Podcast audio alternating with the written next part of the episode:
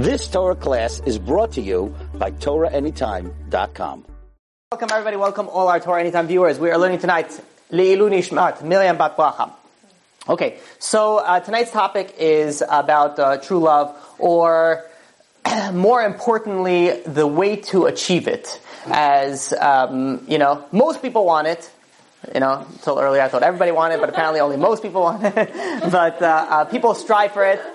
Sorry, I just had to. Um, but um, but but it is important because it's not only the, the the love that we're going to be speaking about tonight. It's not only interpersonal. It's also between you and God. Um, so it is a very very important topic. Now um, th- this, with all interesting topics, what is important to realize is that you could find everything in the Torah. Everything that you, any, any topic that you need is in the Torah. The Zohar says that when God created the world, He said, He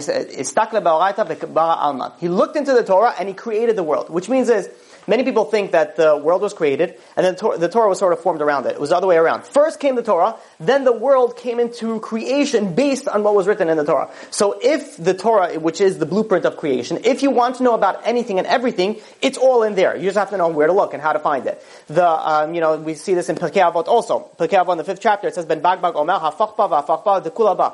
Search in it because everything is inside here. Everything that you could possibly think of is inside here. Everything, including the ahava, which is which is love. So, you know, to to understand this, we also have to figure out what is the definition of love because I think most people have a very very bad definition of love.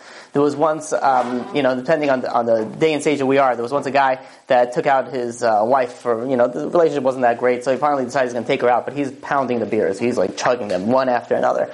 And after he's like, you know, nice and tipsy, he goes and he looks down and he says, you know, I love you so much and I can never live without you. And the woman's like, you know, like, you know, fanning her eyes, like, oh, that's so sweet. But then she's like, is that you talking or is that the beer talking? So the guy looks up very confused. He's like, he's like, uh, it's like, that's me talking to the beer. You know, so many people have this very, very, you know, twisted relationship that they even, you know, if you ask people what, what, what defines love, what is love? So, the, um, some wrong answers would be, love is the feeling that you get when you meet the right person. Absolutely not. Wrong. Um, so the other people would say love is something that you, when you meet someone and, and he or she um, accomplishes or, or satisfies all your emotional needs. That's also not love. Uh, there, there was one, there was one, uh, you know, article I read that love is never arguing. And I'm like, that is, you know, but that is a very bad, this is like why we're so messed up. We don't even know what the definition of love is. There was once a guy who, um, you know, his wife gave him a silent treatment for an entire week. You know, like, the differences between men and women. You know, you have a, you have a man sitting together with a bunch of other guys and they're driving. No one says a word we're all cool. Like there's no problem. Like there's not an issue. If you're with like four girls in a car and it's just all women there and they're silent and there's not a, someone talking within a period of two blocks, everyone's in their mind be like, okay, why is she upset at me? Like, I don't know, why is she upset at me? What did she do to me? So, so guy, so the guy, you know, he, you know, she's giving him the silent treatment. He's like, of course he'll get it, but of course we never do. And after about, you know, like a week, he goes over to him and be like, so you see, we're getting along pretty well lately. You know, so we completely, we completely misunderstand the, the, the communication over here. So, not arguing is not being in love. Not arguing is not having a good relationship. And in fact, if you don't argue, then you're probably not in a relationship. So, this is a very hard glass to drink from. It looks nice, it's like, it go? So the, um, but there is also, you know, when you look at people in the in the media, people that are very, very like uh, popular, uh, like movie stars and things like that, what do they usually say? I love all my fans. My fans are my, you know, these are my number one. Like, you don't love all your fans. You don't care about them. If somebody, one of your fans goes and commits suicide, you're not going to go into the funeral and be like, you know, I really appreciate everything that, you know, you don't care. They, they don't really care. They just say, why do they care about them? Why do they like them so much? There's somebody that's going constantly throwing compliments at you, constantly throwing your back. I know, I love you so much. You're so amazing. What's not to like about that? But do they actually have the love? There's no love. You can't say, I love all my fans. You don't know all your fans. So, the, um, you know, in, in uh, when Yaakov goes and he works for Rachel, it says that he worked for her for seven years, right? We look at Bereshit chapter 29. And it says that his, when he worked for her seven years, it was as if it was a few days. What does that mean? It's as if it was a few days. Because when somebody goes and when somebody is in, is, uh, has this, this strong emotional connection, the world is a different world. Colors are brighter, whatever, I'm spelling like, well, you know, but, but whatever it is, it's a different world. You're a happier person. And this is very true. People, you know, if you have a happy, if you have a happy marriage, then you have a happy life. If you have a miserable marriage, no matter how much luxury you have in your life, it's not going to be that great unless you're finding things elsewhere. But assuming people are kosher, you're not, you're not, uh, you're not dealing with that. So, people usually ask, you know, how do I know the love is real? This is a very, very common question that people get when they're dating. Um, th- it's interesting to think about this because this never usually happens. Uh, you know, no parent has ever came over to me and be like, how do I really know I love my child? It's, it's just never a question. And if it is a question, then you have to go speak to somebody else, not me. Um, but this is not a question. Why is that not a question? Because there's no question. You know that you love your child. There's no like, okay, how do I, how do I really know? The, um, the you know one of the, the strongest love there is is a love a parent to a child, and that's an unconditional love, a love that's not based on anything. The Rav Noach Weinberg he says uh, you know you want to try an interesting experiment, don't try this, but you know he goes and he says walk over to expectant mother and go over and be like um, ask him a question. Start off with the question. First question number one is hey what's up? Um, I see you're pregnant. That could go very terribly wrong. But assuming that she is pregnant, you say, hey, um, you know, how do you know you're going to love the baby? So, actually, the better yeah, rephrase it like this. It says, are you going to love this baby? And the mother will be like, of course, I'll, of course I'll love it. Be like, but what about if it's such a brat? You know, like the kids down the block that just drive you crazy. What about if your kid is like one of those? So I'll give you one of two answers. Number one is my kid will never be like that. Come on. And number two is, even if he is like that, I'm going to love him anyways. So then, you know, you know, they, they usually a mother would not say, well, you know, we'll have the child, we'll, we'll get to know him or her, and, um, and, and we'll see, and based on his personality, how cute he is, we'll see if we want to keep him or not. That's not usually a response from a normal, healthy parent. And in fact, you never get, you know, I think we mentioned this before. You never get this, this, uh, you know, you, you, hear a parent go over to a six-month-old baby, and you go, uh, "Listen, baby, we need to talk." And uh, sits him down in front of her and says, "Listen, um, it's not you, it's me. Um, you know, it's just not something that I signed up for. Waking up every three hours, way more than I anticipated. You, you know, going to the bathroom way too much. I think we should see other people. You know, that usually doesn't happen. Why does that not happen? Because they love somebody unconditionally. What does a baby give in return besides a little, you know, when they, when they smile, like, you know, the whole world goes crazy. You know, like, what, what does the baby give in that? It's not that what you're anticipating or you're expecting in return, but rather, you heard my comment, didn't you? Okay, thank you. I appreciate it. It's just like my whole face has to get inside here. I mean, but it's, it's good though. I think it's meant for wine that you don't drink too much. No. I know? okay. Here, I can drink, huh? Okay, thank you. So, the, um, where was I? Okay, so now, the, the, the first time the Torah speaks about, uh, you know, not the first time, let's go before we go with that. When the Torah speaks about love, what does it say about love? It says, You have to love your friend as if yourself. Which means is that when you love a person, their happiness is as important to, to you as your happiness. And you know what that person needs, where that person is hurting, you know everything about them, as if it was yourself. There was once a, you know a story in this uh, uh, sleepaway camp. So in sleepaway camp, when the, you send the kids away and the parents have vacation, so that they go to visit their their children, you know, usually every two weeks. Every two weeks is a visiting day. Um, so they, you know, one, you know, one time it was, it was visiting day, and the head counselor, the rabbi said, listen, you know, I want everybody to make sure, you know, this is boy camp, so, you know, make sure you shower before the, you know, this day, and make sure you clean it up, make sure everything, and he said, very important, when your parents come, don't just jump in like, what did you bring me? Says, have, this is your chance. You haven't been able to do the, the kibbud aim. Now you have the chance, the ability to do kibbud aim. So, first, show them respect, show them some honor, and then ask them what you got, what they got for you. So, the, all the boys were very excited, you know, a bunch of young kids, and they're all waiting outside by the parking lot, waiting for the parents to roll in. And slowly, you know, cars kept on coming in, and you know, kept on getting the, the kids. The kids showed them all the amenities and all the, you know, the cool pool and the gym and all the go karts and everything was amazing. And people came, people left, and then the head counselor kept on looking and he saw that there was one, you know, kid by the name of Shmuley, one 10-year-old boy that was just sitting by the rock, by the, um, by the parking lot, and he saw that, you know, his parents weren't coming yet, it was getting late. So he walks over to the boy and he says, you know, Shmuley, he says, are you waiting for your parents? And he says, yeah, yeah, they're, they're supposed to be coming. And he says, "Oh, okay, fine, sounds good." And he kept on. The counselor, head counselor, went, what you know, was doing was that he had to do. And every about 15 minutes, he kept on, you know, going back. And he saw the boy is still there. And he, you know, started, you know, it was getting late. You know, it seemed it didn't, didn't look too bright for him. So the um, the head of council knew this particular boy was a very uh, he was like a loner. You know, he never had really much friends, and he was always like roaming around, and you know, he didn't really, you know, so so it made it all the more painful. So then he went over to the boy again. He says, "Are you sure your parents are coming?" And the boy says, "Yeah, yeah, they're probably just stuck in traffic. You know, they're definitely they're definitely coming." So I said, "Fine."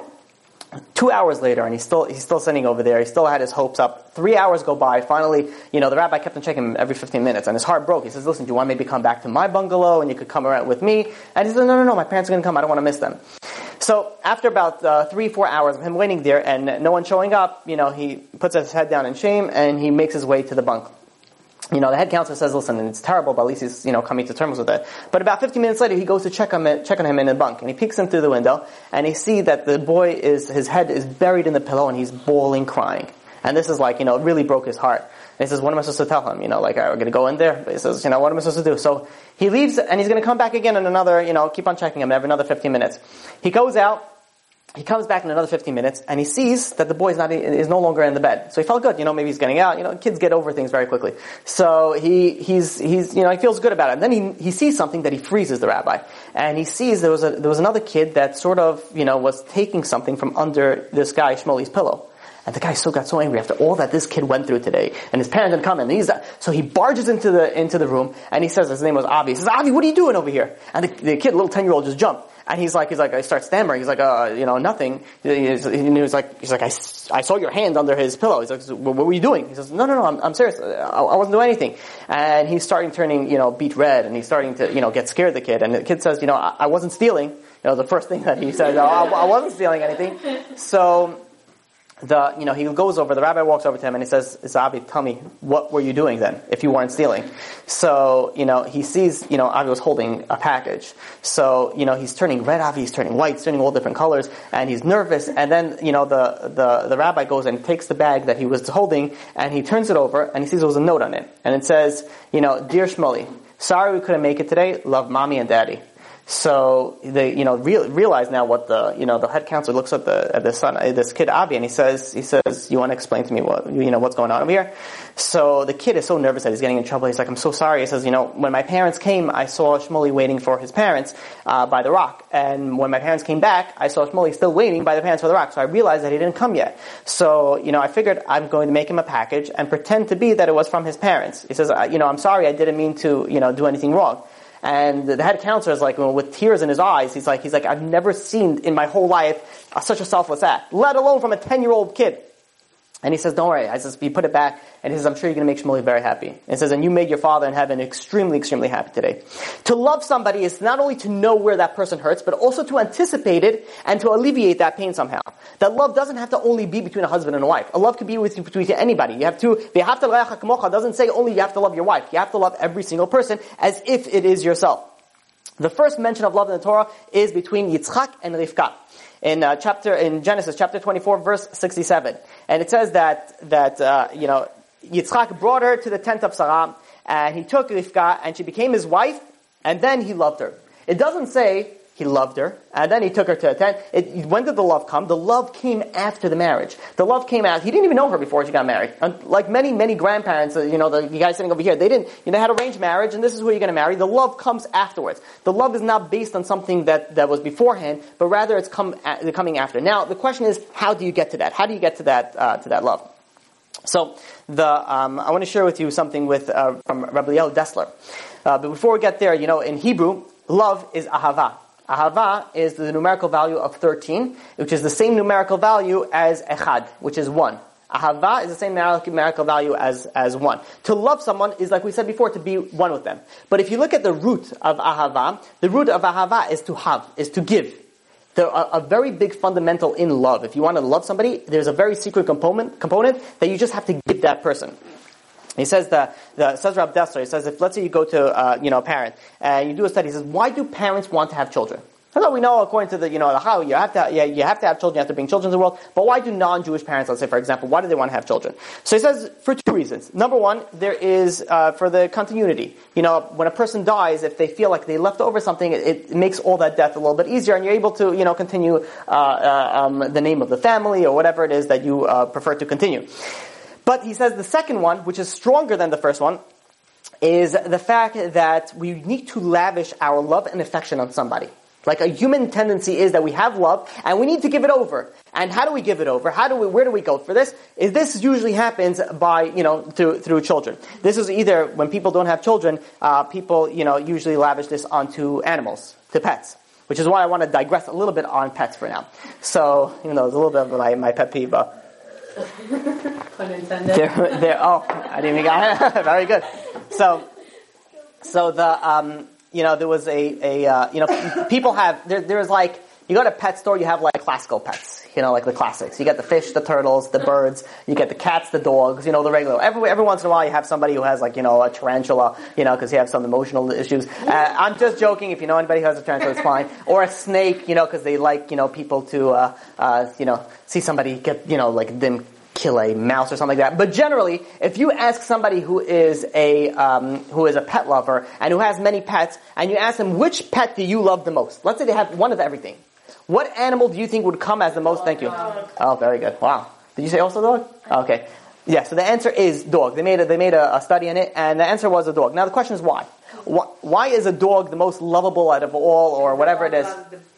Ah, so that so let's let's see. So that's. Because it does everything for the human, loyal forever. Ah, very good. So it is loyal, right? And it doesn't give attitude like a cat. That's true. But let's see what. Let's first see what science says, and then let's see what the Torah says.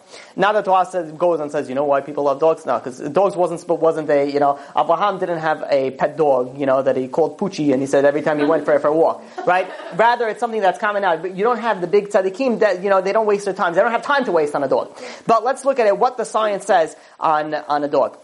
So there was an article written by John Archer. He was uh, the head of the Department of Psychology in Preston, in, uh, in the University of the United Kingdom.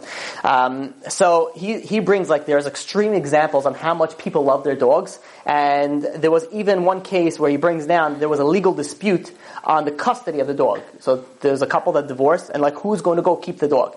There was also um, there was also another case where a dog was the designated best man at a wedding. Um, there is also you know, and, and, I don't know if you, you've seen it online. There's also somebody who put a bark mitzvah for a dog. It's a dog's bar mitzvah. So people go really, really crazy on on these, uh, you know, on the animal. Now, the um, you know, and, and the evidence from science shows that the people have relationship to pets similar to those that they have relationship with, with children. And they even treat them like children. They play with them like children. They even do something called baby talk. They speak to them like children, which I don't, you know, they come home, it's very creepy. You know, you come home and be like, where's mommy's baby? Where's mommy's baby? And you come over and you pick up this dog and you're like, come on, give mommy a kiss. And this dog is licking your face up and this dog just gave himself a sponge bath and you're like, oh, this is my dog. I love it and they consider the dogs part of the family. Now, I don't mean to insult or hurt anybody who have, have any dog over here. That's not my intention uh, by any means, way, or form. I am just want to try to bring that a point across. So I hope I don't insult uh, anybody. Um, I've seen them in stroller. I've seen them in strollers. It was very disturbing. Are you walking your dog in a stroller? Yeah, baby thing. Yeah, yeah. So recently, because of the subway thing, have you guys seen how people put gigantic dogs in bags just so that they can bring Yeah. them Oh, I didn't. Yeah. I didn't- Because now there's that subway rule. Unless it fits in a bag, you can't bring it on them. So they bring like a duffel bag. so I have a. All right, my Doberman is just so you know. All right. Anyways, so the but even even more, they actually they consider the pet part of the family. They have pictures of the pet. You know, it comes into all the you know all the vacations. House. yeah, there you go. So, um, but if you look at what science says, they're baffled by it. They don't understand this. As we, they, they consider pets are like parasites because they don't contribute, they don't offer anything to humans in return, and they just take everything. They just, you know, they need this, they need attention, they need food. So they're, they're like parasites, but yet humans love them un, unconditionally. What's going on? They could rip up your entire, you know, entire couch, and they could rip up everything. At the end of the day, you're still gonna love them. So they even they even did a, a research for for actually several decades. The the science thought that uh, that it was good for humans' physical and mental health to have a pet. And then in 2009, they did a study in Sweden of nearly 40,000 people. So that you know it's like a real study, not like you know 50 people from the old age home be like, hey, you want 50 bucks? So this is like a serious study, 40,000 people that with pet owners, and they they did a study and they re- and they saw that the pet owners suffered more mental health problems than their non-pet owners, um, you know, peers, pet owning peers. So you see over here, like, so what benefit actually comes out from owning a pet? There's uh, a guy by the name of Clive Wynne. He's the director of uh, the canine science in Arizona State University. So he um, has a whole interesting article, and he brings down over there. He says when his, um, you know, his, you know, he's very intellectual, and his wife was, I think, an engineer, very intellectual, and they adopted a dog. And when they adopted a dog, all of a sudden, like a few months later, his wife came over and said, you know, maybe we should have more kids that this somehow connected her to, to uh, you know, to, to, having, to wanting to have a, more kids. And uh, there was one scientist who finishes all, all his research on like why we love dogs is, he says, and he says like this, and it, he says, maybe that's, I'm going to quote, maybe that's all there is to it. Humans are just programmed to love soft and helpless things. This is the big scientists. This is, what, this is where they came out to it. But I want to tell you the conclusion that's based off the Torah on why people have a strong connection to the dogs more than the other pets is because other one thing that you have to constantly do to your dog more than anything else is that you give your dog way more than anything else. You have to walk your dog. Your dog needs attention. You have to play with your dog. You're constantly giving your dog. Your cat, you put some food in it. It doesn't have to see you for a week. It doesn't care about you. As long as it's got a little scratch tower and it's got its thing that it walks around, it's fine. It's got a little mouse to play with. It's good. A dog, if it doesn't see you, what does a dog do the second you leave the house? It sits by the door and waits for you to come home. Right? It just waits for you to come home and needs you, and you have to go and give it attention, and you have to go walk it, and you have to go feed it, and you have to constantly do, do, do, do, do, do, do to it. It's like a baby.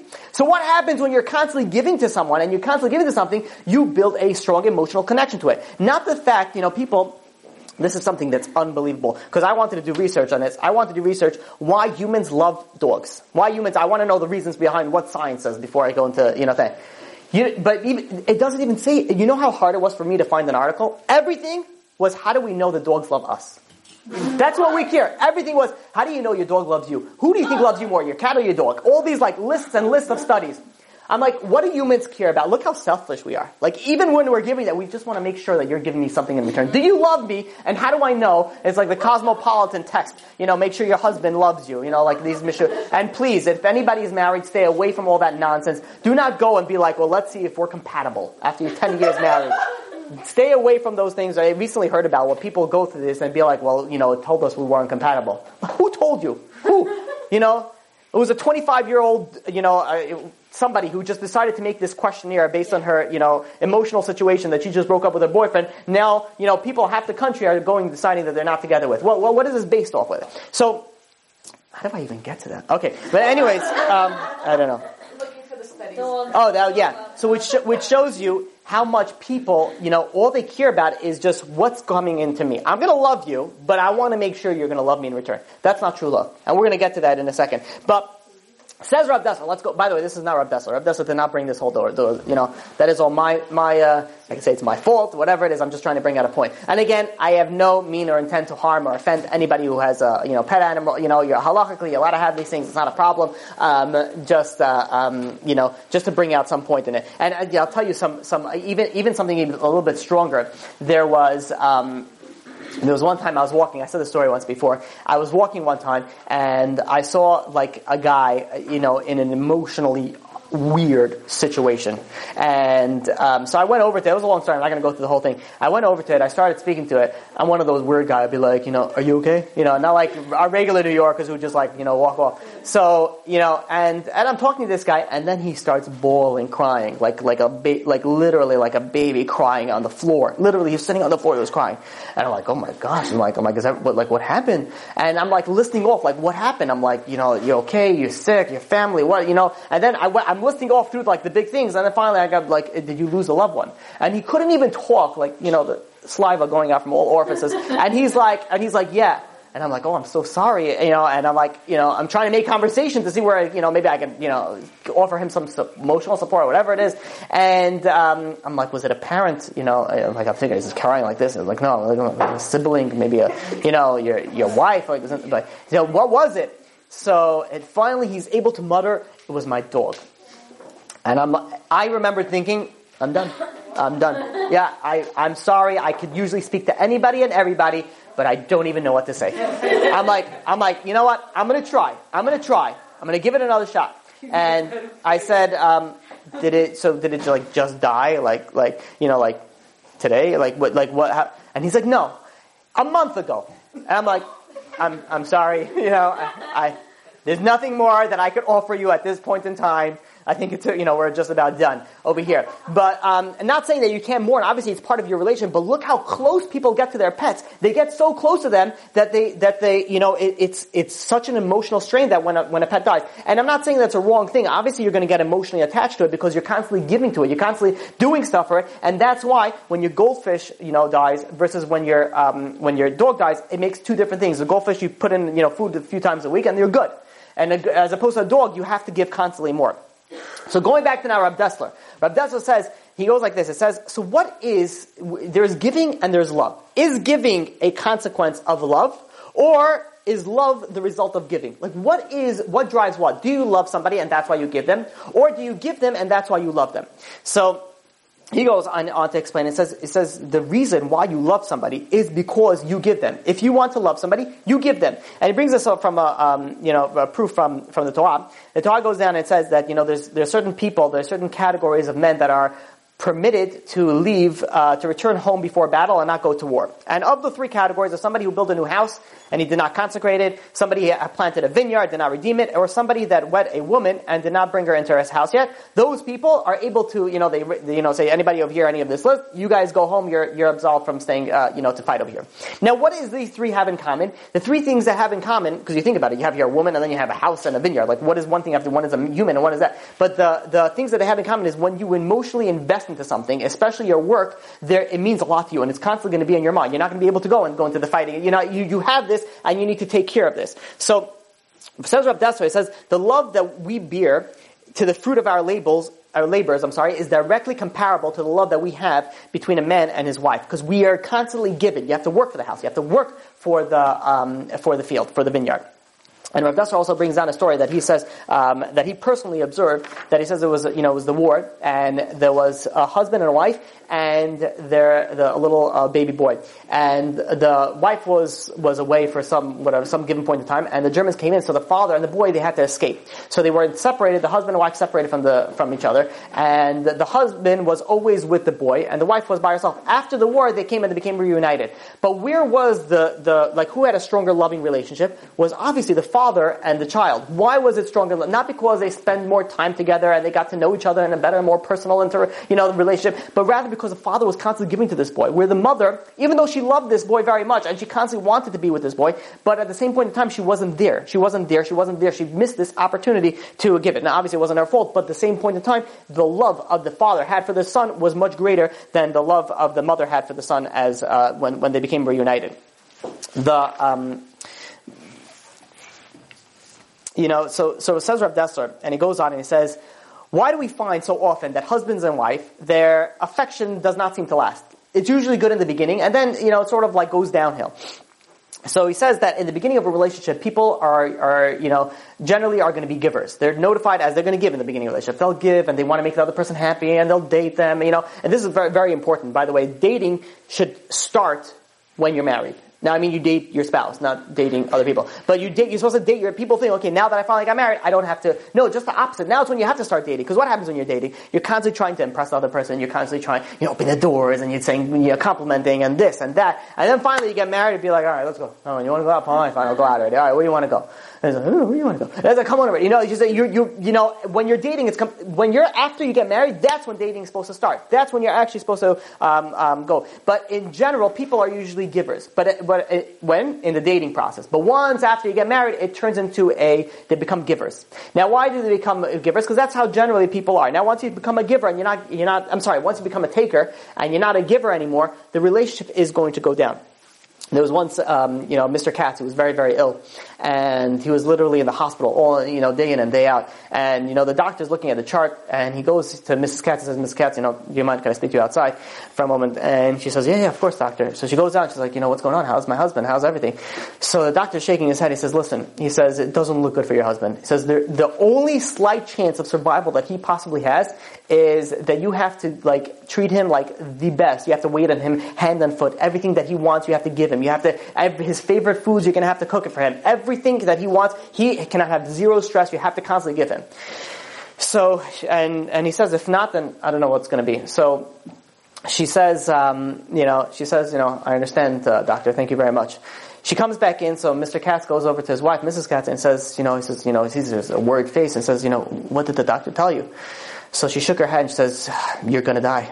You know? Because she's not able to go, and oh, I'm gonna have to give up my confidence now, and I have to go and work, and I have to go do that. And like, no, no, uh, I'm not willing for that. Now you're going, now it says, it's, I'd rather you die than have to do that. All right. Well done. Okay. So, all right. Let it out. It's good. Let it out. It's good. All right. Let's take it a step further. All right. So, we're good. All right. I'm worried about the next thing you're about to say. Right. No. Oh no. This is this is not going to be so bad. So, we just spoke about love. Let's take this a step further into something called true love. By the way, true love you don't have, you know, in the Torah. Doesn't say, you know, there's love and there's true love. It's only in the English dictionary because love is love. Love is, you know, the, the right way it's supposed to be. So, there's something that is called unconditional love, which you touched upon before. Unconditional love is that you love that person regardless of whatever that person has to give back to you. You love it regardless. An easiest example is a love from a parent to a child. So, there was once a, um, a story that was brought down, and um, it's actually, I'll tell you before that, a two sentence story before I get into this story. There was once a note that was found um, in the, you know, in one of the, you know, the bunks in the Holocaust, and it says, you know, God, parentheses, next line, written properly, and it says, you can take away my business, you can take away my money, you can take away my wife, you can take away my kids, but there's one thing that you'll never take away from me, and that's my love to you. And so exciting. And this guy, obviously, this is what he kept her, uh, you know, her, she kept on with him throughout the entire Holocaust to constantly read that, to constantly, you know, have that strong connection with, with God. So there was uh, once a 14 year old boy who started rebelling against his parents. And um, it, it got worse and worse and worse. By 16, he ran away from home. And it's been four days, and the parents haven't heard back from him. He didn't come home, and you know, parents are going to be worried, sick. A 14 year old, you know, it now, 16 year old kid going outside alone. Where, where's he sleeping? How's he staying? Where's he? Is he alive? Like, what's going on? How's he eating? So, um, four days pass by, and they get a phone call, and it's their son. And the father gets on the phone. He says, "Are you crazy?" He says, "Do you know what you put us to? Do you know? You, do you even realize what your mother and your father are going through right now? We're worried sick. Are you alive? You couldn't even call to tell us, you know, that I'm alive. I'm okay." He says, well, "You know what you're putting us through? This is terrible." The boy hears this, click, hangs up the phone. The guy, you know, so the father's like pacing back and forth, like, you know, you know, you know, people get upset. He's like, what am I to do? And so he's going crazy. And he's like, um, and, you know, but two days go by and still no, no phone call. So now he's getting nervous. Now he's getting, you know, now he feels maybe overreacted. So he goes to a rabbi. He goes to Rabbi Diamond. This is written, by Rabbi Diamond wrote it in his, one of his books about dating, I believe it was. And he goes and he says, and he, and he says, um, and he goes, uh, and he, he the, the father goes and presents the situation. He says, listen, this is what happened. This is, the, you know, what am I supposed to do? So Rabbi Diamond goes to him and he says, listen, he says, I am not, you know, familiar with the whole situation, but based on what I, what you told me right now, I think I know why your son ran away. And he says, he says, well, why did my son, you know, why did he rebel? He says, it's very simple. He says, you know, all that he sees is his parents, all they care about is themselves. And they don't even care about about him. He says, you know, what happens after four days? He says, figures, listen, I haven't gotten any attention from my parents. Fine, what I'll do, I'll leave, I'll, I'll, leave my house. Then my parents will have no other choice but to think of me nonstop. And then we'll see. And then he calls up and he says, okay, now let's see if you thought about me, if you have any, you know, or only, you're only thinking only about yourself. And when he picks up the phone and he calls you up, what does he hear? You heard what you did to us and how you made us feel and do you even realize what we're going through and do you even know what you're doing to your parents? All he hears is again about me, me, me, me, me. Of course he's going to hang up the phone because that's not what he's looking for. He's looking for some attention. He's looking for some love that you actually care about him more than you care about yourself. So the so the, the, the rabbi goes over to the father and says, This is what I want you to do. The next time that he calls, you tell him as following. Say, We miss you, we love you, we're waiting for you, please come home. That's it. And the father started arguing. He says, no. He says, what do I mean? He says, you think he's going to run away? Is he just going to get away with that? And so they were arguing back and forth. Finally, after a long argument, the father said, fine, you know what, I'll try it. So he did that. Uh, a few days later, the boy called back again. And he said, you know, he held his tongue. He says, we love you. We miss you. We want you. Can you please come home? That night, the boy came home. So he says, you know, the, the, there are many things that that what we do and where we're, when we're loving something, we want something back in return. That's not something that's, con- that's a conditional love. You want real love, true love, that's something that is unconditional. We see this in Pirkei Avot. We see this in Pirkei Avot that says that kol if you have love that is dependent on something, then batel davar, batel ahava. Once the love goes away, once I'm sorry, the thing goes away, the love goes away. Easiest example, which I give often, is if let's say a man marries a woman because of only because of looks. Like that's it. That's as far as it gets. The second that the look starts fading a little bit, the love is done. If a woman goes and marries a husband only because of the money, that's it. She has absolutely no connection to him. Then the second that there's some money problems, or the second that there's some issues, the love is done as well. So if you're if you're marrying somebody or you're you're loving somebody conditional under some sort of aspect, the second that that aspect is gone, the love is gone. And the the Avot goes and he brings you a very very simple example.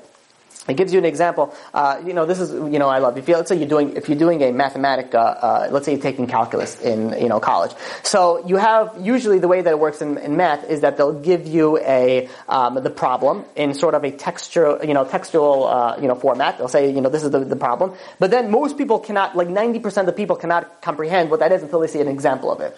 They have to say okay now that you have that idea now here's an example solve for x whatever however it is it works. They'll be like oh yeah yeah now I get it. So the Torah also tell you this. They gave you an ex- they gave you the thing. So love that's dependent on something, love that is gonna is is not gonna last, love that's not dependent on any, anything that's gonna last. And it gives you an example. The example that is dependent on something is the love for Am, uh, Amnon and Tamar. Amnon and Tamar, their father was David, but they shared different mothers, so they were half half siblings. And uh, Amnon had a very very strong desire for his half sister. And he, you know, in a certain way that whatever, he pretended to be sick, and then she came and she served him, and then he had his way with her, and then afterwards the Torah says that from that, the, the, the hatred that he had was greater than the love that he had for her. Which means that he never had any love for her. All he cared was about himself. He wanted to satisfy his own needs. The second that he satisfied his own needs, that's it. The love and everything else went away. So he Yeah. hated her? So he hated her, yeah. Very sad story. After that, you know, uh, you know, Shalom went and he, and he uh, killed Amnon for that as revenge. Yeah, yeah. So the um, the, uh, the then it says and says, you know what's love that is not dependent on anything? It gives you the love, the story of love between David and Yonatan. Um, that was Yonatan was the king, the son of King Shaul, and uh, David. He, you know, um, he Yonatan. He was going to be next in king, and then there was a question. Maybe it was going to be David. Yonatan, Yonatan went and he hid David. He saved basically David's life eh, in, in order that he doesn't die, even though that came at the expense of him being the, the next king. So you can see that is love that's not dependent on anything. That is dependent, that's unconditional. It says, all I care about is I care about you and I want to make sure that you're okay, even though he was going to lose out of it. So, the, um, you know, the, the, there is a, a very, very, you know, an amazing story that, um, you know, true story from the Holocaust, that there was a small city in Poland that there was, it was in the early 1930s that there was a Jewish dentist by the name of uh, Dr. Daniel, forgot his last name, and um, he was the town dentist. He lived in a predominantly Christian area, so he had both Jewish uh, patients and non-Jewish patients. And uh, you know, he was a very. Besides being a good dentist, people came to him to just you know, you know, for some odd reason, it's for a dentist you can have conversations. You walk into your primary care physician and be like, "Hey, what's wrong?" Blah, blah, blah. Okay, then a dentist, right? Of course, they ask you, "All right," right? You know, like, you know, and they say, and they speak to you, they speak to you there, and then you start talking, but please don't talk when my hands are in your mouth, you know, and then they ask you, "So how's everything?" Oh, you know, so, but they have, there's a conversation, so you get some sort of an emotional connection to the dentist more than to other doctors. So, you know, he built a sort of emotional connection to his to his patients, both Christians and Jews alike, and uh, um, you know, his wife was a, you know, she looked, like she had like this Aryan look, you know, blonde hair, blue eyes, uh, also very charismatic. She, um, after she earned her advanced degree in education, she went to open up a Jewish uh, uh, kindergarten, and um, you know, so they, you know, they, Baruch they were obviously very successful, and they had an unbelievable marriage. Like literally, like when he would work late in the in the office, she would cook him supper at home. Wouldn't wait till he, she comes home. She would travel to his office and go and they would eat then, you know, they would go on the side, they would eat supper, they would eat anything over there, and she constantly, whatever it is that she could do to make her life, his life easier, that's what she would do. And, uh, he reciprocated in that, you know, he constantly bought her gifts according to his, you know, you know, abilities and flowers and jewelry and compliments, everything. It was mamash an unbelievable marriage. There was only, unfortunately, one thing that uh, they didn't have is that they didn't have any, they weren't able to have any children as of yet. So, things were going uh, were going well until uh, Germany invaded Poland in the year 1939, and uh, the Germans, you know, when they first you know they first came in, so the Jews were still had their businesses and they still had that, and uh, the Germans were you know they were stealing everything, you know, the delicacies and the, you know they were just gobbling up the liquor and the and the sweets, and eventually they had some tooth problems. And they looked around to find a good dentist, and they realized that one of the best dentists around is a Jew. So they didn't want to go to a Jew, but they figured he's so good, so they they started going to this uh, to this Jew. And again, he started, you know, he, he worked, uh, you know, for them, and he started, you know, building a small connection uh, with them. And through this connection that he had with his patients, he was actually able to go and intervene on the on the behalf of the Jewish people. So the um, you know the, so th- this went uh, well all until there's something that happened that he tried to intervene and he couldn't intervene. There was uh, once a, a, group of Jews that were you know they were they were captured, they were arrested for you know some fake crime that they didn't commit, and they were the, their their destiny was that they needed to go and get uh, hung. And not only that, they're going to get hung in town in the town square, and everybody has to come and watch. So they forced everybody to come and watch, and the you know before they they put the you know they, they get them on the gallows, and before they actually do anything, they go and they look around, and for some reason the guy in charge pointed at this doctor, this Doctor Daniel, and he says he says you come up here. So he's looking around. He says you know okay, so he he gets up and he says put the noose on their necks. So the, the, the Nazis so sadistic they made the Jews kill also the other Jews. So the, you know he was a religious man, and he says I'm sorry I can't do that and he says, you better put the noose on their necks or it's going to be on your neck soon. And he says, I'm sorry, I'm not going to do that. So he started, you know, they get really, really angry. If the, the, the, Nazis saw that the Jews were not listening, they got furious. They said, he started screaming, he says, get this dog out of here. He says, go take, and he started getting like so angry. Some two soldiers came up and they're like, we'll take care of it. And he says, you take him to the woods and you shoot him there. He says, you know, better yet, make him dig his own grave. And he says, Aye, aye, Captain. And um, they take him. They take him out. They take him. You know, they cuff him, whatever. They and they and they walk him out. As he's walking out, he scans the crowd to find you know his wife, and their eyes lock in, and they sort of had you know basically he knew he was going to his death, and this was their last time they were going to see each other, and they had this emotional um, you know connection that they sort of said goodbye without any words actually, and you know both their eyes filled with tears, and but she held really strong, and he kept on uh, he kept on walking they get uh, they get to the outskirts of the town, and um, the you know the soldiers look left and right, and the guy realizes he says these are the two his two one of his both of them are his patients, and they say, listen, we're not going to kill you. He says uh, we're gonna you know you're gonna we're gonna dig this grave. You're gonna lie in this grave over here, and at nighttime go into the forest. There's the partisans over there, the Jewish uh, forces that would go and try to fight against the, the the German Nazis. So he says go and you know see if you can reunite with them, but you can never ever show your face back in this town again because you're to be considered a dead man. So he says, fine, you know, thank you very much. So they dug the, you know, he dug the grave, they shot two times in the ear, and they walked back. And meanwhile, he's sitting over there in the grave waiting till nightfall. Meanwhile, the entire crowd heard the gunshots, and including his wife. And the wife, you know, like the people around her saw that she just, she like literally like every muscle in her bone like tensed up, but no emotion. Like she, she literally, like literally kept it, uh, kept it together. And uh, he, he, uh, you know, by when nighttime comes in, he gets out of the grave and he starts, you know, he runs into the forest and he's just, he's like literally running for days on end. He couldn't find, he couldn't find anybody, not a soul. Days on end, no food, no water. Finally, he feels like he's going to pass out, and he sees uh, this this cottage in the middle of the forest. So he goes and he says, "You know what? Nazi, not Nazi, German. I don't care. Whatever is going to happen is going to happen." He goes and he knocks on the door. And the guy opens up. This guy's like literally half dead, and he's like, he's like, quickly brings him in, and he tells him, he tells him the whole story. So listen, I'm a Jew. I ran away. Can you please help me? And, says, and this guy happened to be one of the, you know, the the, the good, uh, you know, knowledges at the time. And he went and he started, you know, not only that, he gave him uh, food and he gave him water and basically, you know, gave him a place to sleep. And he says, listen, sleep here tonight yeah, obviously I can't let you stay over here, but I'll point you to the direction where all the Jews are hanging out in the forest. So he goes, he sleeps there, he gets, he feels a little bit rejuvenated, and he points him in the direction where all the Jews are, are in the forest. They go over there, and uh, he, once they get, you know, he, he, gets reunited with all his fellow, you know, Jews. He sees not only that they even recognized him from his, you know, back in town, and they were so happy. First of all, because their teeth were already getting rotten, so now they have a dentist out there because they're living in the forest. So they said, uh, you know, so he actually then opened up a second thriving practice, and this time it was in the it was in it was in the, the forest. But besides being a dentist for all his fellow brothers and, and sisters over there, he also went and um, he also became one of the fighters. He was a young guy, and he was you know he was able so he became in you know the you know active acts of whatever they were doing against the Germans. And several times he almost got captured. Several times he almost got killed. Every somehow always miraculously uh, getting uh, you know getting out of it. And um, you know, throughout this entire ordeal, he lasted there five years. Five years he was in the forest over there with the, and throughout the entire time, there was one thing that was constantly in his mind, and that was his wife. His wife's name was Eliza. Uh, constantly, nonstop on, on his mind, his wife. And he was constantly praying for her, and, you know, please God, have me, keep her, you know, safe, let him be, be reunited. This is constantly the, the one thing that was going on for him. Then, um, you know, but when when he uh, you know came to when he met all the Jews, he realized that he never told you know the soldiers be like, listen, tell my wife that I'm not dead. You know that you say, you know he never told them that. He's like he's like, did they tell her? He says, I don't know. Maybe they told her. Maybe they didn't tell her. Um, uh, the the truth was they didn't tell her. I didn't tell her, and she mourned. She mourned for her husband's death, even though that he wasn't he wasn't dead for five years.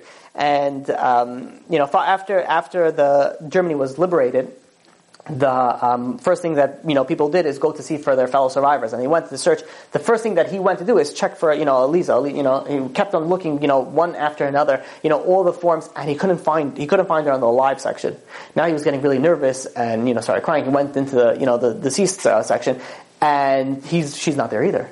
So he's like, he became like really confused. She's not here. He searched high and low, and he made a vow. He says, one thing I'm going to do is I'm going to find out what happened to my wife. Said, this is his beloved wife that constantly throughout the entire five years he, this is all that he thought, thought about. So, um, you know, after he saw that, you know, you know, after searching and searching, he saw that he couldn't find anything. He decided he's going to go and to Israel, and he go and he joined the Haganah. The Haganah later it turned out to be to turn into the IDF, the Israeli Defense uh, Forces. But before that, was known as the Haganah. So he he joined the uh, the Haganah, and he you know being that he had five years of fighting experience, he actually fit very very well over there, and. Um, the, he used his, this opportunity to go and search for, you know, he had a lot more connections now, so he would constantly search for his wife, Aliza, see where she is. So, the um, you know the way that he you know generally went is is you know he went you know generally people have the highs and lows. When he was high, you know he was good, but then sometimes he fell into like this you know almost a depression. You know it's been so long. What's with my wife? Where is she? And during these times, he you know opened up his trusty Tehillim. He opened up his Tehillim, and the way that he the way that it worked every time when when he felt this emotional uh, you know breakdown coming, he would go and say verse by verse and as his eyes filled with tears and he couldn't see anymore from the tears that in his eyes, he finished quickly the the, uh, the, the, the, rest of the chapter of Tehillim. He put the Tehillim in his eye, covered his face, and then he just started boiling, crying, and having a conversation with God. That's all he, he started talking to God. He says, please God, he says, you gotta help me out over here. He says, listen, he says, all my friends that came back over here, they threw religion away. He says, I kept it over here. I kept it. I'm trying to hold on strong, but I'm begging you. I'm begging you, please throw me a bone. He says, please help me find my beloved wife. I cannot go on without her. And he says, and then with a pause, he added, he says, uh, you know, it's been a while. He says, at least let me find closure. And with that, he came for another fresh set of tears. Um, at, you know, the, his commander, his commander, his captain, you know, he saw like one of his best men, like going through these emotional bouts. So, um, you know, he, there was a, a mission that came in, and he figured, you know what, this guy is going to be the perfect, uh, perfect one. Anytime that there was some sort of mission in Europe or that, he sent him right away. Because this way, at least he'll get him out of there, get, get his mind off it, and additionally, it'll help him start looking for maybe he can find something about information on his wife. So, there was a um, there was a, a uh, mission that came in, and the mission was there was there was three children in an orphanage, and they were stuck in a in a Christian orphanage that needed to be rescued. So they needed two people. So he said right away, Daniel, he's going to be number one. And uh, then they went and uh, you know he went and he picked up uh, you know somebody else, a uh, you know one of his uh, Daniel's friend Mordechai to go along with them. And he go and they briefed them on the mission. The mission is is um, you're going to go into into this Christian orphanage in somewhere in in Poland, and you are going to be pretending to be British. Um, uh, newspaper editors, and you're writing an article on post-war something, you know, about the orphanages and things like something along those lines. And they gave them passports of uh, British passports. They gave, they gave, they gave them everything. So um, they went and they made their way. Uh, they made their way out. So. Meanwhile, let's pause the story over here. Let's go back to what happened with his wife. His wife, you know, Eliza, when she, after that she heard the gunshots, she started mourning for her husband. She realized that her husband, um, you know, passed away, and she's going to have to uh, move on with uh, you know with her life. Uh, a few days go by, um, and she's in her. She walks into her apartment, and she sees there's an envelope on the table. So she goes and she opens up the envelope, and in the envelope, she sees a false Polish passport. And with it included, uh, there's the genealogical history of her, you know, of her complete pure Polish ancestry, and there's like a, there's there's a there was a wad of like a small amount of money over there, basically a ticket for her out. So she goes over and she runs right away to, to the rabbi. She says, you know, she says, Rabbi, what am I supposed to do? She says, you know, I have all my children in my in the kindergarten that she runs. She says, I can't just leave them. She says, but I have I have a way out. So the rabbi says, listen, he says, uh, you know, this, you know, the, the, the halacha is that your life comes first. If you have a way to save your life, save your life. And it says, you never know, go out, you know, maybe you'll be able from this, you'll be able to actually save some Jews. So she went, she took the rabbi's advice, and she left she left um, and she went to a place I think near, near Czechoslovakia, and um, she went over there and she um, she actually was no problem. She got out safely and smoothly, and she went to enroll in a uh, to become a teacher in a Christian orphanage, and um, she goes over there and she's you know she's working in this orphanage as a teacher, and she realizes that there are three children that stick out amongst all the other children. And, you know, everybody else was the blonde hair, blue eyes, and there's like, you know, like black eyes, you know, black hair uh, going on. And she goes over and uh, she she constantly had her eye on those. Like this doesn't, there's something's wrong over here. One time she was asked to bathe the little. It was you know it was a boy and two girls. She one, one time was asked to bathe the little boy. Um, they were still very very young, and so she's bathing him, and you know her suspicion even grew more because she saw that he was circumcised. So she says, now I have to get to the bottom of it. So she went uh, one night and she snuck into the um, into the cabinets where they keep all the files, and she searched those three kids, and she saw that they both had you know Jewish ancestry. They both, they were all three of them were Jewish. So she realized now, you know, she was, you know, gave up. She was so depressed from the loss of her husband. She says, okay, you know what? Now I have a, you know, I have a will to survive. For the, ne- and for the next five years during the war, her sole mission was to, was to watch over these three kids. She watched over as if they were her own children, and her goal was, after the war, to get them out. Now, after after the war um, finished, she went and she she went over to a you know the Jewish Aid Society that was setting up over there and said, "Listen, this is my situation. I got three Jews over here in the Christian orphanage. Can you help me get them out?" And they were like, "You know, listen, we just set up over here. We don't know how to deal with the situation right now, but you know, meanwhile, stay over there, continue doing what you're doing, and we'll we'll try to work something out." So she's staying, staying over there as a few months go by, and uh, she and and then suddenly they, they get around to it and they send a um, they send this you know delegation basically to this Christian orphanage and say, listen, we came to the you know, realization that there's three Jews over here by the name of give them the same names, can you know, and we're here to take them uh, back home to Israel. So the the orphanage completely denies. Says, what are you talking about? We don't have any Jews over here. Absolutely not. There's no all Christian over here. And so they saw that didn't work, so they tried to bribe them. They tried to offer them substantial amounts of money. They said, "There's not, there's no Jews over here. There's not. I don't know what you guys are talking about." They would refuse to do it. So when they realized that they, it was a dead end, so they send this to the Haganah. They send it to Israel and says, "Listen, you know, we're our our hands are tied. Maybe you guys could do something about it." So this is where uh, Daniel and Mordechai came into play. So they got the um, they got the they, they briefed the you know from the, the the society over here, the Jewish Aid Society. They briefed you know they said, listen, there's going to be two people come in pretending to be British you know editors. Uh, what are they called? Not editors, whatever journalists. journalists thank you. Um, so so the two British journalists they come in and you go and you uh, they'll, they'll set up with you for the extraction and everything that you need to do. So she said, fine. Um, they get the, the date, and Mordechai and Daniel, they arrive, they land, they go straight to the orphanage.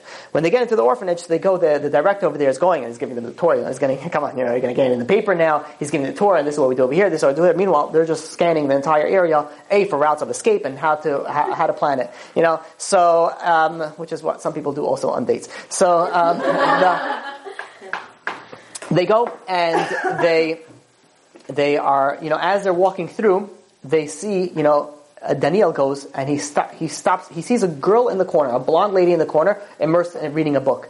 And he freezes and he starts t- tensing up. And, you know, his, his partner over there, Mordechai, sees him and he says, he says, uh, yo, you, you alright? You're cool? What's going on? And, you know, he's like frozen and he's like, he's like, that woman over there. And he's like, he's like, what about her? And he's like, he's like stammering. He's like, that's my wife. And he's like, "Are you sure?" Like he's like, um, "You know, she lost a lot of weight. It's been five years, but that's my wife." And he's like, you know, so he quickly like, all right, they, they quickly told the director, all right, you know, we'll, we'll get back to you, and they, you know, rendezvous at you know at a different point in time. And uh, they they said, "Listen, we can't just go over and tell her, hey, listen, your husband is right here, because she's going to flip out. She's going, to you know, she's going to jeopardize the whole mission." So Mordechai said, "Listen."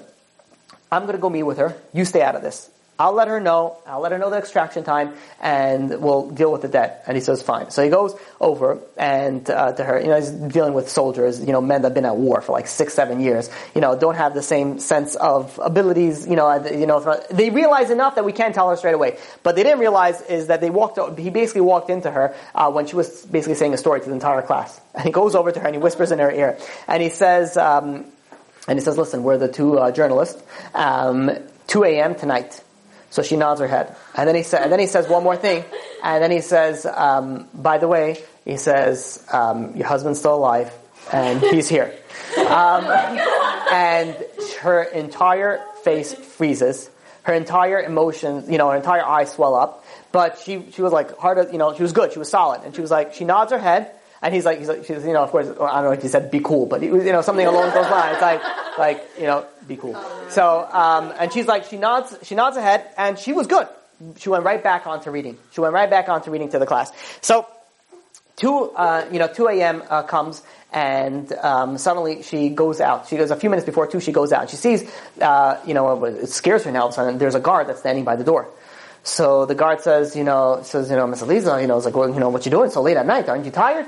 Says, why don't you go to sleep? I says, you know, I have a terrible headache. You know, I just want to get out, get some fresh air. Maybe it'll, you know, clear my mind. He's like, oh yeah, of course. You know, he tips his hat to her. You know, enjoy your walk. So she walks, she walks right around, right outside, and she sees there are two men standing in the corner over there and uh, they sort of pretend, you know, she, no connection. So far, they completely ignored each other, and um, they said, you know, she said, "Listen, there is a guard over here by the door. We have to do something." Excuse me about it. So they pretended to be drunk, these two guys, and she goes, she, she runs over to the guard and says, "Listen, can you help us?" Um, I was walking over here and one of these guys, you know, is like seriously drunk. Can you help them bring them inside over here? So the guard says, yeah, yeah, of course. So he goes out and one guy was, was pretending to be extremely drunk. That was uh, Daniela, her husband. And the other guy, Mordechai, was the guy who was, uh, you know, tipsy, but still, you know, more or less sober. And they go over to this, uh, um, you know, he goes over and he, you know, the, so Mordechai holds, holds him by, by one hand, the other guy holds him, the, the guard holds him by the other hand, and they start making the way back up the stairs. And they put him down, they sit him down by the chair over there, and Mordechai says, you know, thank you so much. I appreciate you helping my friend. He says, here, maybe you want a, swig, a swig of my uh, uh, whiskey. So the guard was like, uh, only too happy to oblige. He's like, yeah, of course. He goes and he takes one big, you know, chug down. And a few seconds later, he's sleeping like a baby on the floor. And, uh, um, you know, they, they both, you know, go get up and they walk in and he says, don't worry. He says, we have enough medicine in there to keep them asleep for a very long time. So, um, they go inside, they get the kids, and within like two minutes, you know, like good special ops. You do that, you're in and out. They were like in and out within two, you know, she had everything packed, everything prepared. Within two minutes, they were already out with the three kids in a car that was running around the corner. And so Aliza sat back with the three children, and they too sat, uh, sat up on the front. Mordechai was driving, Daniel was in the passenger seat. The entire ride, they didn't even let their emotions get it because they had to focus on getting out of the border before they're able to go and, you know, make sure that they're clear. But the entire time, he turns around and he was just staring at his wife without a word. And she was staring at him and just like tears just dripping down. Finally, they, after a few hours, they were able to get across the border. It's not humane. This whole, Nazi Germany was not humane. So they they go and they um, when they get when they you know after they get across the border they were in a plane within a, within a few hours. After they crossed the border, they were able to actually you know fully uh, you know show their emotions. They were able to actually you know fully fully connect and and you know explain what what actually happened, what went on. These um, you know so obviously they, you know, they were happily married and they stayed together, but unfortunately they were not able to have any children still. But they did adopt these three children and raise them as their, as their own. And they had an unbelievable, fascinating, crazy, crazy, unbelievable marriage. And, uh, you know, th- this is something that, you know what's true love? True love is even when the connection is severed and that the, it's, it's still not there anymore, but the drive to be together, the drive to just want the other person so strongly is still there that they were able to continue right where they left off. Where did this all strive from? The fact that they were able to go and give. They went and they constantly gave to each other. It wasn't a selfish relationship. It was a, it was a relationship of, of giving. I'm sorry, I know it's running late. Give me a few more minutes and we're, we're almost done. The, um, the Vilna Gaon says, what? Good. The Vilna Gaon goes like this, and he says, and he says, um, what is the ultimate purpose of, of marriage? He says, if a, per, if a, until the husband and wife create an emotional bond between them that's strong enough to make them feel like a single organism, the marriage did not fulfill its purpose. Because the purpose is to make you feel united as one. Says the Vilna Gaon, he says originally man was created one. Man and woman were created back to back. Then they were separated. They were split into two. He says, why? Why couldn't God just originally create two separate people? Why did he have to create them together, to separate them, only to bring them back together again? Says the Vilna explains this fascinating. He says that man was, the, what were we created? To worship God. But how are you going to go and worship God? The first step in able to be able to worship somebody else is to able to stop worshiping yourself.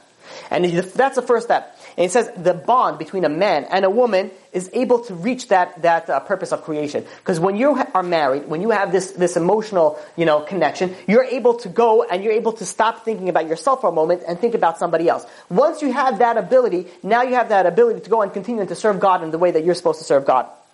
I want to, finish off with one final story. Um, that there was um, once a divorced woman, and uh, this is uh, divorced woman, her name was uh, Chevy. She lived in Manchester, England. Anybody who knows Manchester, England, it's um, you see the sunshine there maybe about four, five hours a year, right? It's like never. It's like always cloudy, always rainy. Ask anybody from Manchester, it'd be like, "Have you seen the sun?" It'd be like, "The bloody sun! I've never seen it." You know. so they, it's it's always rainy. It's always. Uh, so she lived over here, and he goes and, and uh, she had a, a, very very bitter divorce uh, um, with her with her ex, and uh, besides that, um, her ex was very abusive and very it was a very a terrible situation. They got divorced, and to make matters even worse, she was originally from New York, but her ex, being that she had two kids, she had two girls, a three year old and a five year old, he says you're not leaving England. He like forbid her from like somehow legally made it that she's not allowed to leave England, so she can't even go back home. She was stuck in England, and she had this you know job that wasn't obviously making too much money. And uh, the problem was that her boss, you know, was going through some hard times and he hasn't paid her in quite some time. And he kept on apologizing to her, listen, I'm, you know, I'm trying, I'm working hard, hopefully this thing's gonna go through, I'll be able to pay you for everything that you work. And, uh, she, you know, she was in a dilemma. She says, what am I supposed to do? She says, you know, says, I'm technically working for free, but at the same point, you know, well, I could, I could go find a job somewhere else, but he was so good to her that if she needed to go, she was a single mother. If she needed to go and, and pick up the kids or leave early or not able to make it one day, he was very, very considerate. So she was, you know, stuck between two worlds and not sure what to do. And uh, she stayed working for him, but it was getting extremely, extremely difficult because no money was, uh, was coming in and, uh, you know, her funds, rent was due, the fridge was empty, the freezer was empty, the pantry was empty. And besides that, her, her husband was also delinquent on the child support. He wasn't paying anything. So, um, you know, it, it, was getting, you know, very, very, you know, serious. And her mother calls her out from New York and says, listen, Shavuot is coming up. Why don't you come, why don't you come home? Come home for Shavuot. And she says, listen, mom, he says, I would love to come home. He says, what, the only way I'm coming home is if I'm coming home alone. I'm leaving my two kids over here and I'm not doing that. And, um, you know, so she went, you know, generally in this point in time, she went through her usual routine, which was, you know, work, come home, cry, you know, deal a little something with it, then cry some more, and then go uh, um, through it. So she was going through a daily routine. She was crying, and um, you know, and unfortunately, her kids, this was they got used to they got used to this uh, this routine. It came close, uh, you know, to uh, to Shavuot, and she arranged, being that she didn't have, really have any food in the house, she arranged that she was going to eat a few meals by her best friend, and another meal she was going to eat by the rabbi's house. So, um, you know, she's it's it's uh, the day before Shavuot she gets a she gets a call from her best friend, and she says, uh, "Listen, uh, that she's going to the meals." And he says, "Listen, you know, something terrible came up." She says, "You know, my her father, this this her best friend's father-in-law, just fell down and broke like a hip or something like that. And he says the whole family is going to be with him over there, so we're not going to be home for Shavuot. He says, I'm so sorry, I know you're coming to me for a lot of meals, I'm not going to be home. Um, she says, but if you want, I could set you, I could find you another, another meal that you could go to, because I really feel bad, I'm, I'm canceling you last minute. So, you know, being that, you know, she says, nah, you know, she says, don't worry about it, I have so many people I could go to, you go take care of your husband, you know, go take care of your, your husband's father. He says, I'll be okay. And she didn't want to be like one of these pity cases, um, but really she had nobody else to go to. She had zero, nobody else to go to. She had no ability to actually even pay for Shavuot. She had no idea what she's going to do. She hangs up the phone and, you know, pretends like, you know, everything is, you know, is okay. But then she went right back into, you know, bawling into crying and literally not knowing how she's going to make Shavuot. Um, you know, and her mother calls her back up again. You know how it is, you know, like, so she had to do the, you know, get that whole, like, I'm not even crying, you know, I didn't just wake up, you know, I was, I was up all the whole time, you know, so like, you know, how the people, you know, so she's getting through the whole thing, she calls up, hey, Ma, how's everything, you know, how's everything is great. She, again, she did not, one thing she did not want, she did not want to be one of the sorry cases. And she says everything is great, you know, we're preparing for Shavuot, it's going to be amazing, don't worry about it, don't worry about me. And she goes and she hangs up, right back in, right back into crying. So she realizes, listen, says she opens the freezer. She sees she has one frozen package of chicken cutlets. She takes it out. Says, you know, I don't know how this is going to be ready. She opens up the fridge. She has some knishes over there. She, and, and then she goes into the pantry. She found one can of, of mushrooms. She says, this is, you know, somehow this is not even good enough for one meal, but somehow this is going to have to last for three meals for Shavuot. And uh, then she decides, she says, listen, I need to go buy challah, uh, some, some challah. So she goes and she, she, she tells the kids, come on, you know, let's go, we're going bye-bye. Uh, put on your boots and raincoats and we're going out. And she goes, she opens up her, her purse, she has two and a half pounds uh, over there, which is the money currency, whoever's not familiar in England. And she, she says, she's thinking, she's doing her mental, this is all the money she has left. She's like, what am I, you know, two and a, says, I could possibly buy maybe two medium-sized challahs and also maybe a treat for the kids. So she goes out, and she walks into the supermarket and she goes and she, she looks around and um, she sees how you know she takes you know a little little wagon sees how people are pushing these big wagons are literally filling up their carts. And she passes you know she goes to the bakery section which she needs to buy the challahs and she sees over there the cheesecakes and her mouth starts watering. She says oh what I would do for it to have just a slice of a cheesecake right now. And she's looking at other people and she says do they even know? Like they're piling up all these things, and she does they even know, and she takes two little medium challahs and a little box of cookies, and says, "This is all I have for for Shavuot." And says, "Do they even care?" And then, of course, she starts saying, "She says, of course they would care if I would actually say, but you know, I, you know, she didn't want to be that that, that petty case."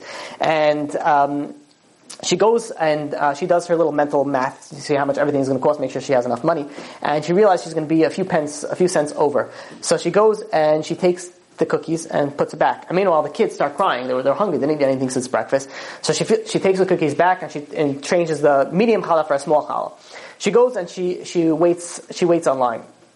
And she goes over there, and and uh, as they get their turn, she goes, she pays, she gets a few cents back in change, and she makes her way out. Now it started raining again, so they're sort of you know rushing through the you know through the streets to make it home to get at least wet as possible. And there was you know as they were turning a corner, it was a very you know fancy, expensive car that goes and drives very very close to the curb and like splashes like the entire puddle right all over both all three of them.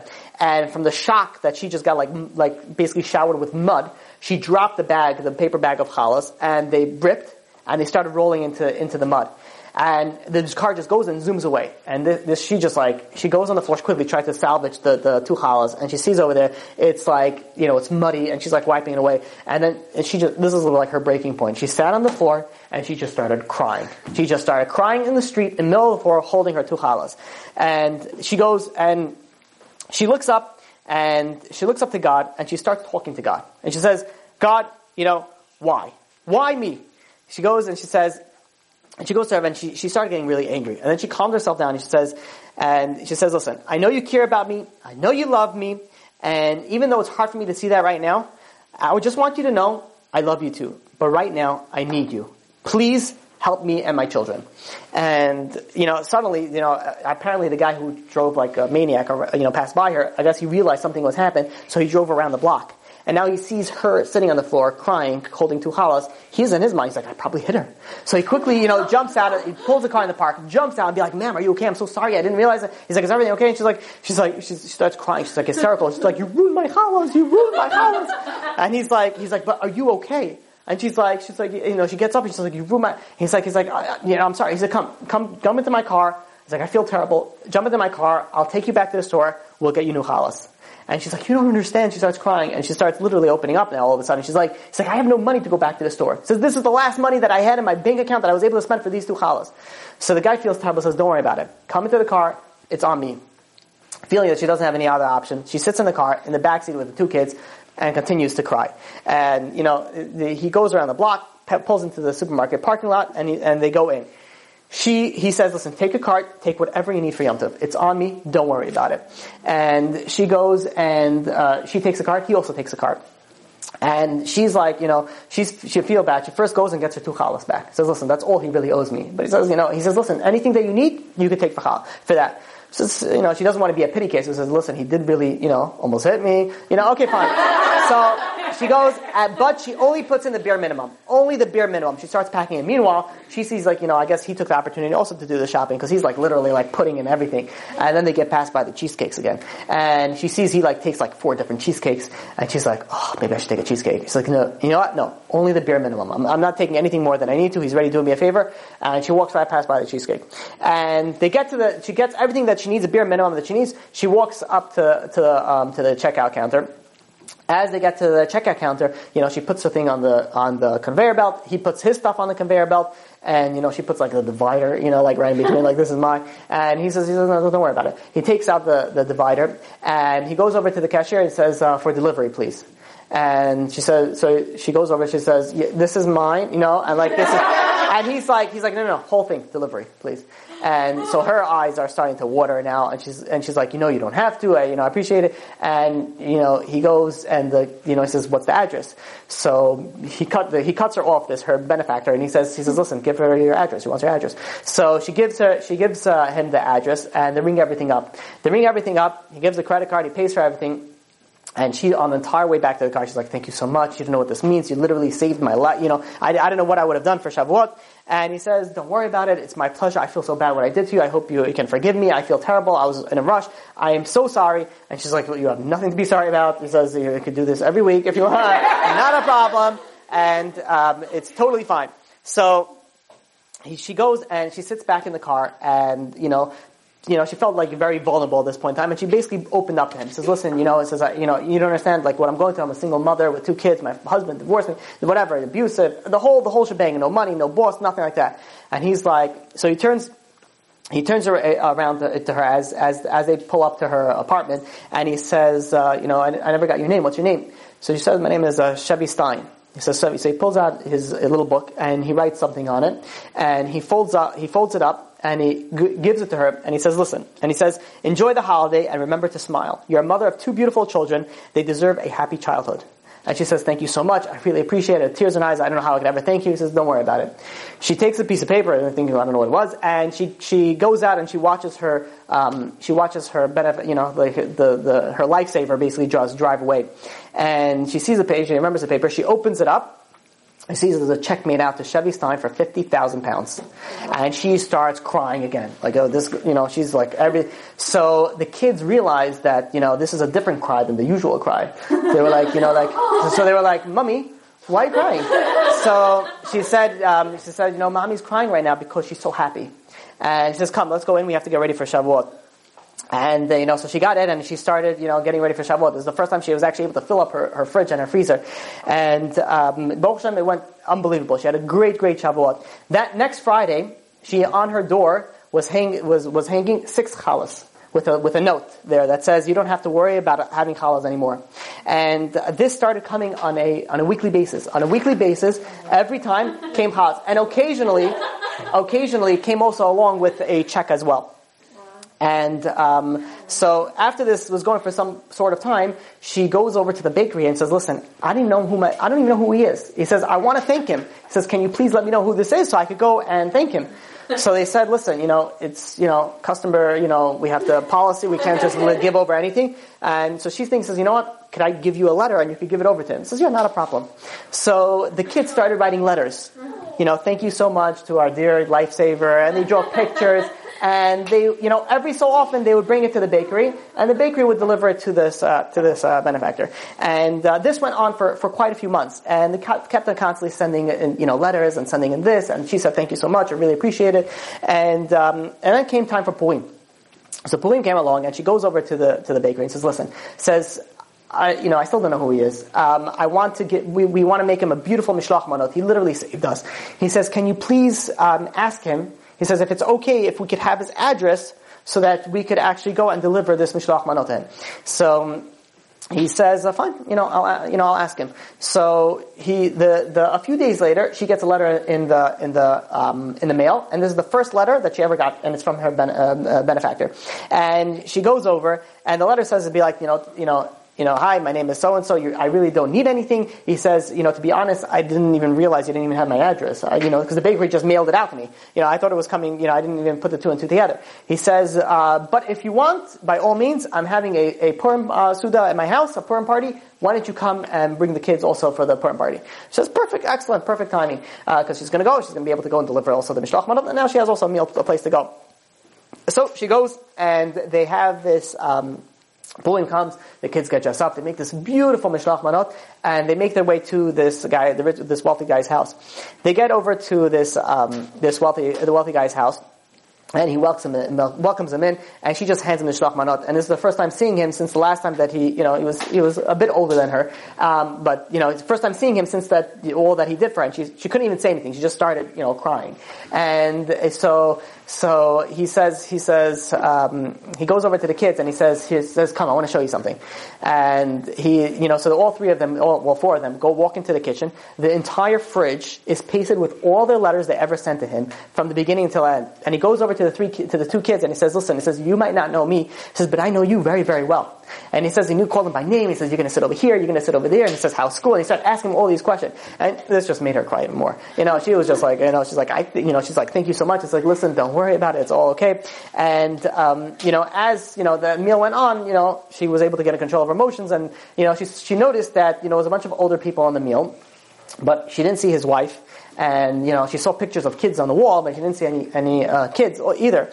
So she um, she goes afterwards, you know, as they're about to leave, and they say, um, you know, where's your where's your wife and, and kids? You know, I wanted to thank your wife also for everything you did. So he says, you know, to be honest, you know, says uh, my wife no longer lives here. He says, uh, you know, says we got divorced a few years back. He says, you know, I became a Baal Tshuva, and um, I became religious, and she had nothing. She had no interest to do with that. I have kids that are quite older already, and they either didn't want to have anything to do with it. So I only see them really when they come for money. But other than that, you know, I don't really I don't really see them. So she says, I'm, I'm so sorry, I, didn't- you know, I didn't mean. He says, no, no, no, don't worry about it. It's okay, don't worry about it. So she goes, she goes home, and you know, a few weeks later, she gets another invitation. She says, why don't you, you mind you, you know, we don't live too far. Why don't you come over for Shabbat meal? So she started coming over for Shabbat meal, and uh, this went on for quite some time. Then one day, her benefactor, his name is Adam, comes over to her and he says, "Listen," and he goes over and says, "Listen, I, you know, I don't want to make anything weird or anything like that, um, but you know," he says, "and no matter what happens, he says, know that you'll constantly and you'll always have my support, and you'll always, you know, I feel like this, you know, these children, I have a strong connection to them. You will always get those challahs, you will always get the money, but um, maybe I could." Uh, you know, take you out one time for dinner, you know, just you and not uh, not the kids. So, and he's starting to stammer, and he's starting to, you know, mutter, and he's starting to, you know, turn red. He says, "But it's okay," you know, like he's like, "It's okay, I understand, you know, I'm a little bit older, it's fine, it's all okay." And she's like, and she's like, you know, Adam, she says with a smile, says, "I would love it." And um, so they went and they started, uh, you know, they started to date, and uh, four months later they were married. Four months later they were married, and she finishes the story with this note. I want to read you this note. And this note is like this. It says, One Erev Shavuot, I thought Hashem, I thought you forsaken me. I thought you forgot about me. You, uh, um, but you never forget. As a father never forgets a child. And today I am ever so grateful that my best friend canceled on me. That my ex didn't let me leave the country. That my boss didn't pay me. And that I used my last few dollars to buy those two challahs, which got ruined. And today I am happier than I ever thought I would ever be in my life. Thank you Hashem. I love you too. That was assigned, assigned by her. It says, no matter what happens in life, we have to realize that no matter what happens, God loves us as a father loves a child. This is, and the formula is very, very simple. It's in Parshat Bechukotai. There's, it says, the, the formula for a happy and successful life is very simple. If you follow my laws, if you follow my Torah, you follow, I have guidelines. There are things that you need to do. For a woman, there's tzniut, there's Shabbat, there's kosher, there's things that you need to do. If you follow that, then you'll have material prosperity. You'll have success at everything that you do. But if you don't, then it goes to the Torah. The, the Parsha goes on and gives harsh rebuke for people that don't follow the Torah. He says, but know that all this comes from love. Everything comes from love. The question is, how do you want to be a recipient of this love? Do you want it to come as a wake-up call, or do you want to come as a nice and, and uh, beautiful uh, way?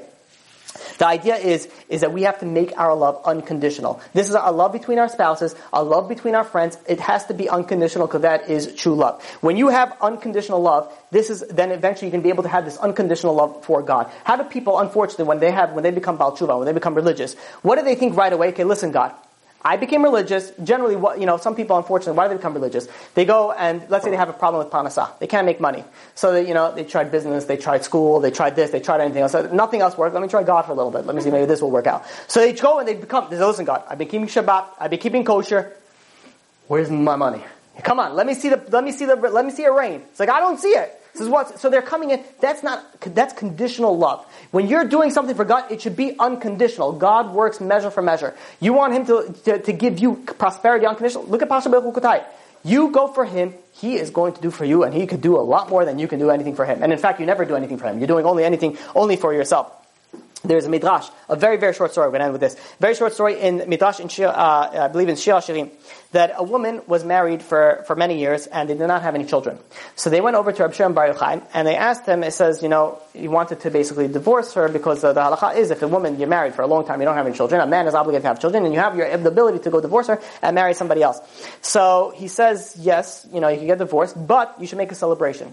Because this, you're doing this for God. Just like you got married in joy, so too you're doing this for God, you should do it in joy. So, fine, they did. They listened to Rabbi Shimon Bar they went, and they made a great feast. They made a great, and the husband, you know, everybody was in a good mood. The husband goes over to his soon-to-be ex-wife, um, and he says, listen, he says, you know, I really care about you, I really love you, I really appreciate everything. Um, he says, and from that, he was a very wealthy man. Anything that you want from my house, take to your father's house, and it's yours to keep. He says, you can take anything that you want, my gratitude to you, take it, and it's yours. So she goes and she feeds him a little bit more wine, and uh, he, he falls asleep. He falls asleep. He falls asleep, and she goes and she calls her servants, and he says, uh, "Bring him to my father's house."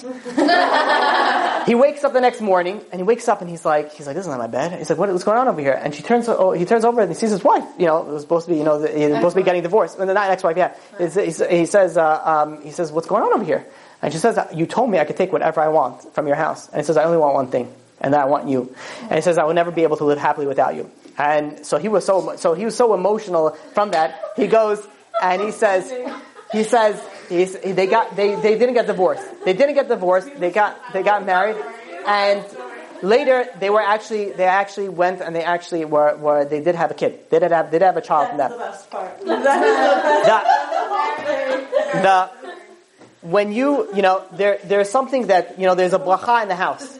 We're finishing with this. There's a bracha in the house when you have shalom. When you have peace in the house, when you have happiness in the house, there's blessing in the house. You want to get that blessing? This is the way to do it. It's the unconditional love. This is what we spoke about. That you have to, if you really want to love somebody, whether it's your children, whether it's whatever it is, your spouse, and most importantly, between you and God, the love should be unconditional. No matter what happens, you're going to love God. No matter what God throws in you, I'm going to love you. This is just like the story with the Holocaust. You can take away anything. No matter what, I love you unconditionally.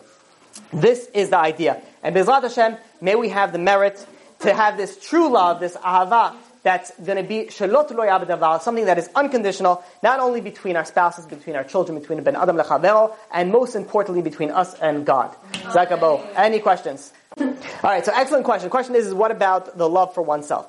Now, um, this is extremely, extremely important because if you don't love yourself, you cannot love anybody else. So the fundamental, you have to have, you have to have a love of yourself. Now, this is very, very different with a uh, strong ego or high ego that all I care about is myself and that is nothing, you know, else. That, that is a very, very detrimental, especially in relationships. It's going to go bad. The, the, the important is that you have to have a high self-esteem. You have to realize you have to appreciate who you are and you have to realize you have some self-worth. The problem is that many people nowadays don't think that they're, they're worth anything. And if you don't think you're worth anything, it says, You have to love somebody else like your friend.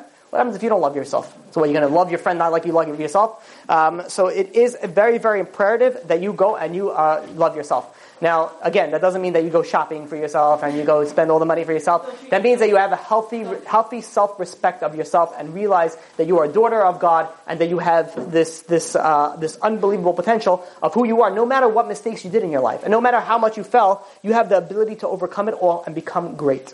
And when you believe that, then you start loving yourself and B'ezrat Hashem, you'll be able to also love other people. That's the thing. If you want to have um, children that have high self-esteem, the number one thing is the children see about the parents. The, the children are able to see if the parents have a low self-esteem, what's going to be for the children. Any other questions? Nothing. You've just experienced another Torah class brought to you by TorahAnytime.com.